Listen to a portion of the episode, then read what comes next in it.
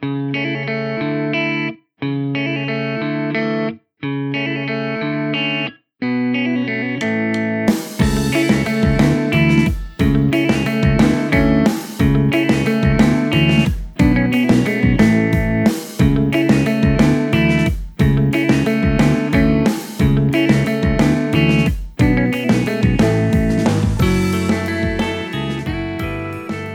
おはようございます。新しい地図帳の見方本日もスタートしました。海星です。いかがお過ごしでしょうか。5月31日5月も末日になりました。早かったねって言っちゃうよね。言っちゃったよね。うん5月は早かった。4月がゆっいや、4月も早かった。6月も多分早い。まあ結局早い早いと言うて、1年が過ぎて人生が終わっていくんでございましょう。天気予報からいきますか。本日全体的に曇りですね。ちょっと、え雨降る場所も多いかもというような予報になっております。最近まあ暑い日が続いていて先週とかも30度当たり前に超えてなんか北海道の方でものすごい猛暑日夏日になったというような予報が来ていました。猛暑日ではないですね。夏日になっていたというような予報が来ていましたがといってもまだ梅雨が来ていないんですよ。うん。いつもなぜ地図のポッドキャスト番組で天気の話をするかというとなぜなら天気ってやっぱり地図と強い結びつきがあるんですよね。僕は再三再四言うてきたかもしれないですが、皆さんが最も地図を目にする機会、多い機会は、Google マップでもカーナビでもなく、おそらく天気予報だと思います。日本地図というものを見ている機会が最も多い。それは天気予報をチェックしている時ではないかというのが僕の仮説なんですが、この仮説結構正しいと思いますよ。朝、夕、夜、ニュース見る方、新聞読む方、やはりその度に地図というものを目にしているに違いありません。ですから僕は毎回ここで地図の話をね、する前に天気の話をさせていただいております。本日取り上げます愛媛県の本日のえー、天気は曇りのち晴れ四国全域で曇りのち晴れというような予報になっております。最高気温が25度前後、最低気温は全国、えー、四国全域で18度程度というような、えー、ジメジメしたような湿度が高い一日ではないでしょうか。ということで、先ほどちょっとフライングスタートしてしまいましたが、いつぞやのウサイン・ボルトのような古いなネタが、えー、してしまいましたが、フライングスタート。本日は愛媛県の地図帳の見方です。四国4県をぐるりと回ってきまして3軒目でございます。愛媛伊予の国。もともと廃藩置県前までは8軒あったそうです。8軒8藩あったそうでその8軒が廃藩置県などでよりまとまり愛媛という一つの県名が完成しました。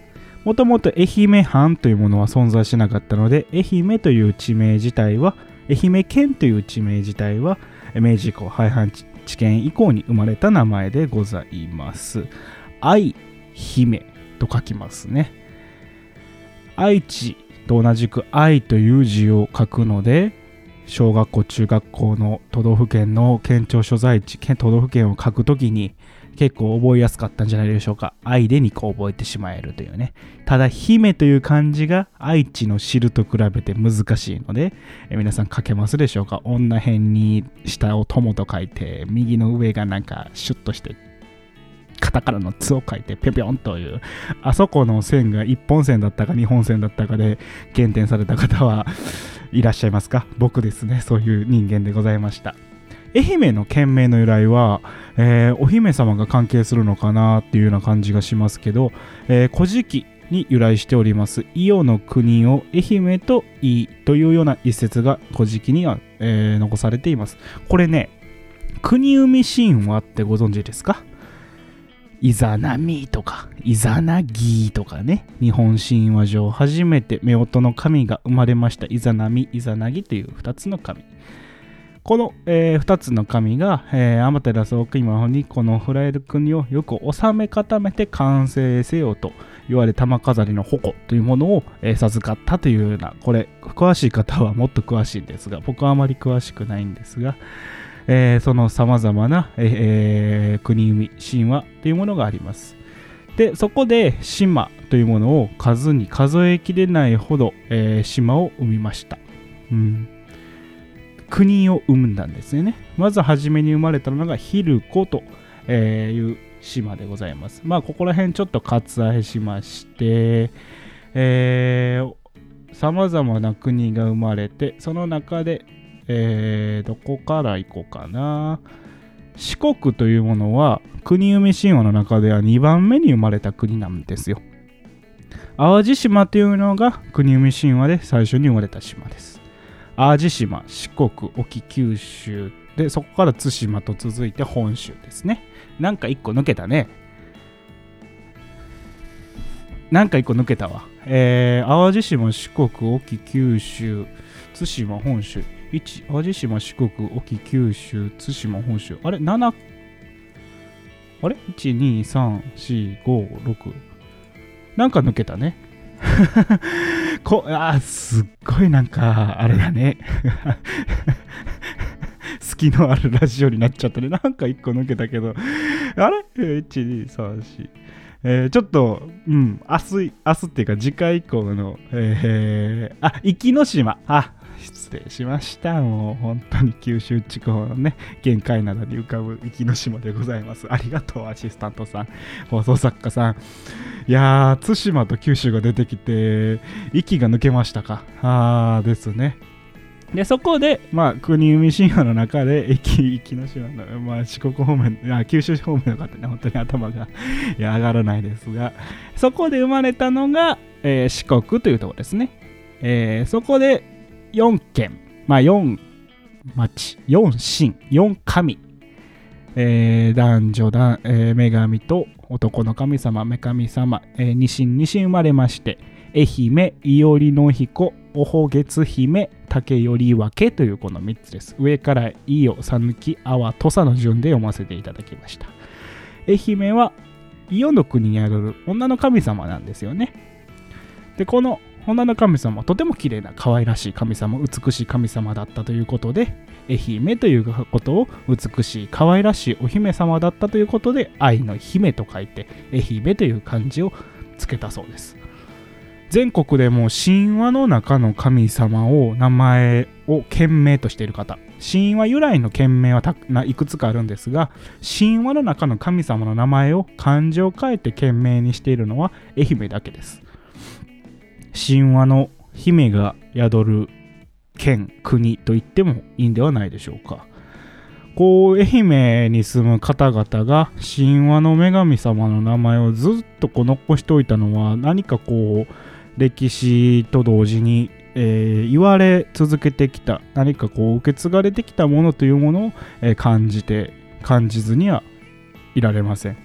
愛媛という場所におけるお姫様。の歴史お姫姫というものまたは国夢神話神話というものに対する思いみたいなものをこう深く掘り下げてみたいなとすら思いますね。なんかこうあるんでしょうかね。やはりその姫ということから女性に関する何か観光資源みたいなものがあったりするんでしょうか。ただふと思いつく愛媛の観光、観光というか名産？っていうとやっぱり、伊予館。伊予館でしょ。伊予館、あれ？あれ？あんまり刺さってないぞ。放送作家にあんまり刺さってないぞ。これ打ち合わせからずっとだよね。俺がもう愛媛と言ったら伊予館だろみたいなことで、伊予館って？って、これはやっぱり僕が愛媛イコール伊予の国って最初に思いつくからなんでしょうかね。いや、伊予館だと思うよ。他に何があるとか言っちゃったらもうダメですけどね。あ、あと有名なのは佐多岬の方にあのメロディーラインっていうのがありますね。あー、これもなんか僕がもう地地図好きの、えー、旅行好きだから知っているっていうね、メロディーラインちょっと YouTube とかで調べてみて説明しろや、頑張って。いや、説明。松山。松山坊ちゃんスタジアム。野球好きが顔を出しましたね。えー、昔昔ってか、前々から阪神がよく試合をやっておりますけど、松山です、愛媛。うん、松山、でもピンとこないか。アシスタントお前、四国弱いな。大丈夫か？四国の人に怒られちゃうぞ。意外と四国済み多いからね。愛媛済みはどうなんでしょうね。こう、県の特徴を捉えるのってやっぱりこう僕ら外にいる人間からすると難しい。ほら、地図上今パラパラパラめくったけど愛媛県の、えー、県の紹介のところ瀬戸内海の交通の様子として開かれた伊予の国生産量日本一を誇るみかんなど果樹栽培のほか重化学工業や繊維工業も盛んと出てますよ。やはり伊予間伊予が頭に出てまいりますよ。僕は間違ってなかったと、えー、胸を張りたいですね。ここでね、あのー、放送作家が、いやいや、愛媛といえばこれだよみたいなことをスパーンと入れてくれたら、いいんですけどね。岡山は、えー、岡山といえば、えー、桃太郎の、え、きびだんごじゃなくて、えー、エビ飯だよみたいな、ね、B 級グルメ来たかみたいな、えー、エビ飯を僕が単純に好きってだけなんですけど。岡山方面の方喜んでいただけたのじゃないでしょうか。海星さんエビ飯をよくご存知だねっていうような、えー、声を今僕の元には届い届いているという妄想をして今頑張っておりますからね。はいありがとうございます。どうも、えー、エビ飯を送ってくださいませ。やはりこう、うーん、愛媛、まあ、文化的にどうなんでしょうか。地図的にやはり九州の方にも近いですし、大分と、まあえー、海を介して面していると。ただ、広島や山口県というところもとも面していますし、まあ、広島と愛媛の間にはたくさんの島がありますので、そこら辺でやはり島というものはそれぞれで独自の文化発展というものをしているから何かこう県と県と県で、えー、愛媛県と広島県と大分県とあと山口福岡県あたりで全然文化は違うと思いますし場所によっても異なってくるというのは、えー、必ず、えー、発生することだと思いますがやはりどちらかというと九州文化なんですかね。海があると言っても僕四国の人に聞いてみたいのは四国同士のつながりって果たして強いんだろうかという。四国ってそのぐるりと、えー、移動することができにくいと思うんですよ。真ん中にちょうど山があるような状態になっているので例えば徳島の人だったら淡路島を挟んで関西との結びつきが強いんだろうかとか愛媛の人だったら海を挟んで例えば九州、えー、先ほど紹介した通り九州ですね。と広島との結びつきが強いんだろうか。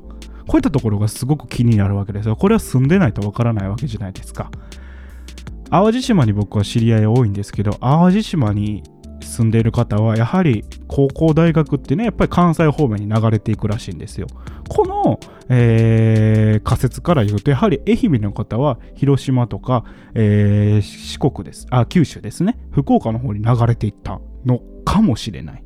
いやいやもう四国にとどまって四国で一旗あげるんだっていう思いが強いのかとかこればっかりはやっぱり住んでる人じゃないとわからないので一度何かこう住まれてる方はでもまあ今このご時世に自分が住んでいるところを大々的にアピールするっていうのはちょっと難しいかもしれませんがえー、今のうちですよ。ちなみにですけど、47都道府県回ってるうちに、えー、明らかにしておいた方しておいた方が得策だと思います。今からだって2週目はもうどんどんコアな、えー、市町村どころか大技みたいなところに入っていきますので、この大技にお住みの方は、え、どんな文化が育まれているのか明らかにしてくださいっていうのはもう僕言えませんから。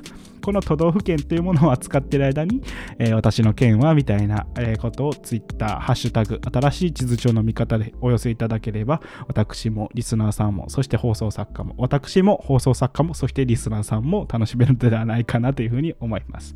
本日は以上となります。お付き合いいただきありがとうございました。明日は四国最後の県です。